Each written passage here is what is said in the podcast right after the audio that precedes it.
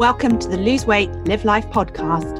If you're a female professional or entrepreneur who would do anything to lose weight, yet finds it impossible to stick to a diet, to eat less, or just what you think you should, this podcast is for you. I am your host, certified life and weight coach, Claire McKenzie. Listen in to learn how to stop overeating, lose weight for the last time, and create a relationship with food and yourself that you love, all without diet deprivation and self-sabotage.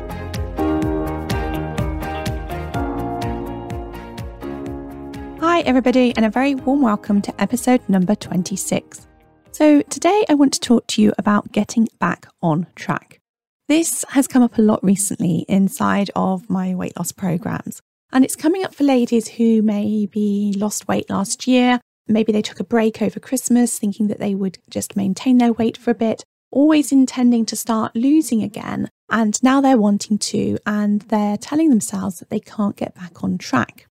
And of course, there is no track. There's no doing it right or wrong. This idea of being on or off track is a concept really, I think, that is left over from diet mentality thinking, and it really doesn't serve us. When we're thinking that we're either on or off track with our weight loss efforts, we're not focused on the most important part, which is understanding, learning, and practicing. So today, I want to explore what's going on for us when we're thinking we're not on track or that we can't get back on track. And I'm guessing that even if that's not your experience right now, that you know what I'm relating to, and it's possible it could come up for you in the future. In fact, this idea of not being able to get back on track is often one of our greatest fears when our weight loss is going well and we are eating what we've planned. It's the fear that it's somehow outside of our control. We don't understand how we're creating the positive results we want to see for ourselves.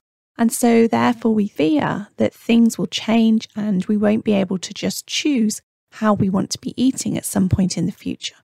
And so I really want to explore this today to see what is going on here. So in this episode, we're going to explore why we think about how we're eating and our weight loss in this way. Why is it that we feel so out of control as to whether we are being on or off track? The problem with thinking that way, and how when we are caught up in thinking about it, do we move forward rather than staying stuck? How do we create more feelings of being in control with our weight loss efforts and results? And it's not just about changing the language. So first of all, what do we mean when we talk about being on or off track? So I think that what we mean is that, related to our diet mentality, we mean that if we had been following a diet, then we wouldn't be doing it right when we're off track. And that would mean that we wouldn't be eating according to the way that the diet is prescribing or telling us to eat, or following a certain plan, whether it be a very prescriptive diet in terms of giving us detailed meal-by-meal instructions, or whether it's within the boundaries of what you can and can't eat, whether you are calorie counting, macro counting, counting points or counting sins, all of the different things.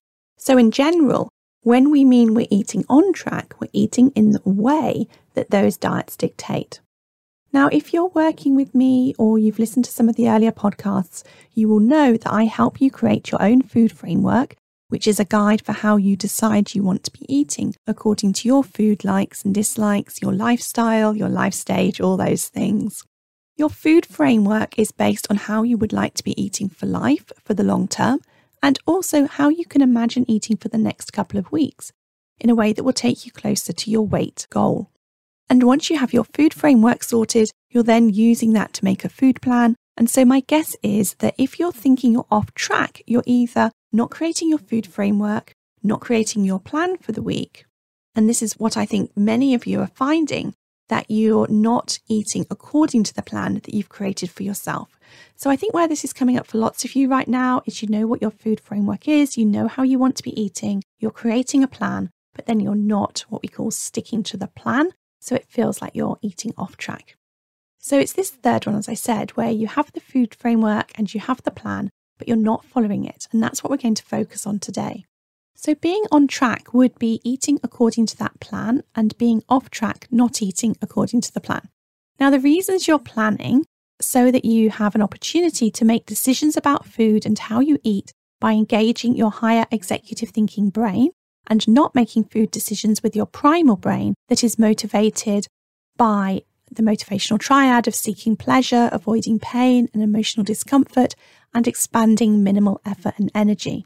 And what I want you to know is that if you are planning and you're then moving forward and things aren't going as you would want them to be because you're not eating according to your plan, I want you to know that nothing has gone wrong. Absolutely nothing. You are doing everything right. The only problem is that you think there's a problem and that you don't know how to make use of the opportunity. So let's talk about these two things separately. The first problem is that you think there's a problem. And the second is that you aren't using the problem. Actually, let's not call it a problem. Let's call it insight. You aren't using the insight as an opportunity for you. When you think there's a problem, how do you feel? When you think, I messed up again, I can't do this, I haven't got enough willpower, I'll never be able to do what I want, it's too hard, how do you feel? When I think those things, I tend to feel either hopeless or daunted or frustrated, or I really judge myself and I feel some shame. None of these are emotions that are going to help you do the things you want to do and eat in a way in which you want to be eating for you to be able to lose weight.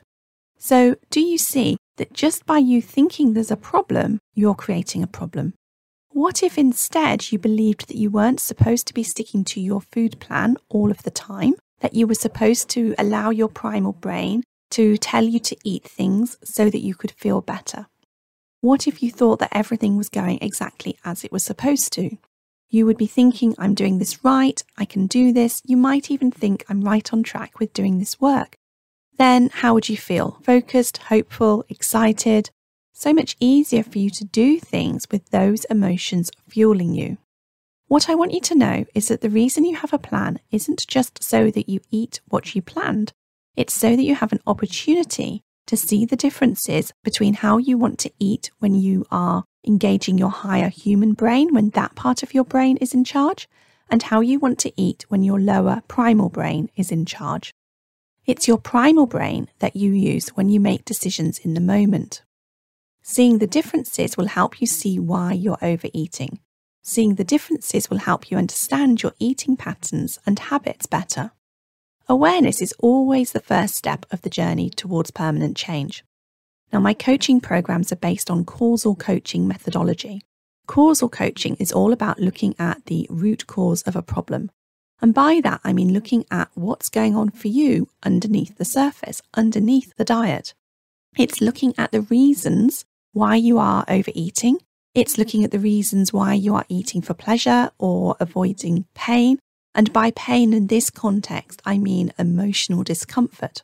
So why you're avoiding that emotional discomfort more than is healthy and useful for you. It's looking at why you're choosing foods to help you feel better emotionally more than you are choosing foods to help you feel better physically. Why aren't you eating for fuel and nourishment? And to understand the reasons why you're overeating, to be able to address your relationship with food at the root cause level, you'll want, in fact, you'll need these challenges, these obstacles, if you like, to come up for you. You need to be able to look at what's going on for you when you're not eating how you intended or planned to eat. And it's not that you're looking to discover some great secret. It's that you're looking to understand your unique thought-feeling combination, your thought-feelings patterns that precede you eating something your higher brain would rather you didn't. So the problem when you're thinking about not being on track is not because you just ate something. It's because of what you make it mean when you eat something you've not planned. And that invariably is that something's gone wrong and that you've got to figure out how to resolve it. Instead of thinking, okay, interesting. I just ate whatever it was that you ate when I hadn't planned to. Now let's take a look at what's going on here. Let's figure out what this is all about. The problem is when you think that the day is good or bad depending on how you ate, or that you did it right or wrong. There is no track to fall off, so there is nothing you need to get back to. You just take a step forward and move along, whether you've got a patch of bumpy ground, an uphill climb, or a motorway to move along.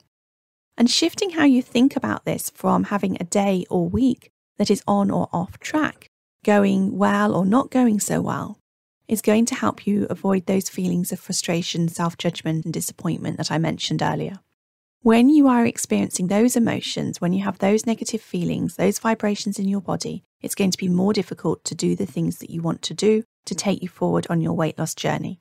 So you want to shift out of those emotional states, out of these feelings, into ones that are going to serve you better. So what you're going to be doing is you're going to be observing yourself. We can call it observing yourself failing if you're comfortable with failing. But if the idea of failing doesn't feel good, then think of observing yourself learning. So whether you call it failing or learning, know that we learn by failing. It's through failing that we understand what's going on for us, that we see what tools we might need to help us to create a relationship with food that we want in order to overcome our overeating, and to learn what tools we need and want to become skilled at so that we can use them in our life. Failing is a really positive thing. And I want you to be seeing each time you fail at eating, according to what you've planned, as a positive opportunity for you to uncover a little piece of the jigsaw puzzle of figuring out your relationship with food that has been the root cause of what's going on for you. Of course, that only works if you take the time to explore it. And that is so much easier to do when you don't have judgment of it. So let's think about some typical scenarios where, assuming you've got your food framework, you know how you want to be eating, you've got your plan for the week, and then typical things that may come up that mean you aren't eating according to how you've planned might be things like you just feeling down, you feeling as though you're having a difficult day, you feeling as though or thinking you can't cope and seeing food as the answer to that. So this is really about understanding how you are using food to either soothe away negative emotion or as an escape hatch for your life. For some people, food can soothe away emotional discomfort. It can enable people to sort of step away from their life temporarily to provide them with some relief. Other ways in which it may be coming up for you could be around thinking that you've not got time to prepare food, that you haven't got time to have the healthy lunch or the dinner that you've planned, or it could be that you're thinking you didn't eat exactly what you planned at lunchtime, so you may as well snack in the afternoon or have other things that you didn't plan for dinner, thinking that you would rather focus on the next day where you do it perfectly tomorrow. And this is sort of like perfectionist fantasy thinking, where we think that if we haven't done something like 100%, then it's not worth continuing with. We tell ourselves that the day's ruined, so we may as well just start again tomorrow. And we feel better at the prospect of being able to do it perfectly tomorrow rather than face the prospect of continuing today when it's not going to be 100%. Rather than just allowing it to be okay that we didn't do it perfectly and carrying on eating how we planned the rest of the day regardless. So I want you to consider that no matter what is going on for you, having the opportunity to discover the reasons you're not eating according to how you planned is a really positive step forward on your journey. It's an opportunity for you to find and lay down more pieces of the jigsaw puzzle to create a picture of understanding that is your relationship with food and yourself. And this is so much more important and valuable than staying on track. This is the only way to learn everything that you want to be learning, to create a lifetime, to create permanent change, to lose weight for the last time. And yes, it takes patience and persistence, and it takes resilience. But I also want you to consider that it's really interesting and empowering. And as you discover all of these things about yourself, you are going to be so much more aware of how you operate as a person. You will have a greater awareness and understanding of your thought processes and how you handle your feelings and emotions. And the other thing that I would really like you to know is that your relationship with food, what's going on for you here in terms of how you're eating, isn't just going to be about the number on the scale or your clothes size. Well, how you're showing up in your relationship with food will also be impacting you in terms of how you're showing up in other areas of your life as well. So there's going to be a huge amount of learning here. As you create the relationship with food that you want, that you will be able to take away and apply to other areas of life, whether that is in your work life, your relationships, or your spending habits, for example. Okay, that is what I have for you today. Have an amazing week and take care. If you enjoyed listening to this podcast and are ready to live a more intentional life, lose weight as a part of that journey, and create a relationship with food and yourself that you love, then I would be honoured to be your coach. There are two ways that you can work with me. You can join my monthly membership programme, My One Life Academy, that gives you self-paced learning, supported by twice-weekly live calls and a whole lot more. Or you can join the waiting list for my next 6-month Lose Weight, Live Life Group Coaching Mastermind Intensive. Go to www.thebestyou.coach/coaching to find out all the details.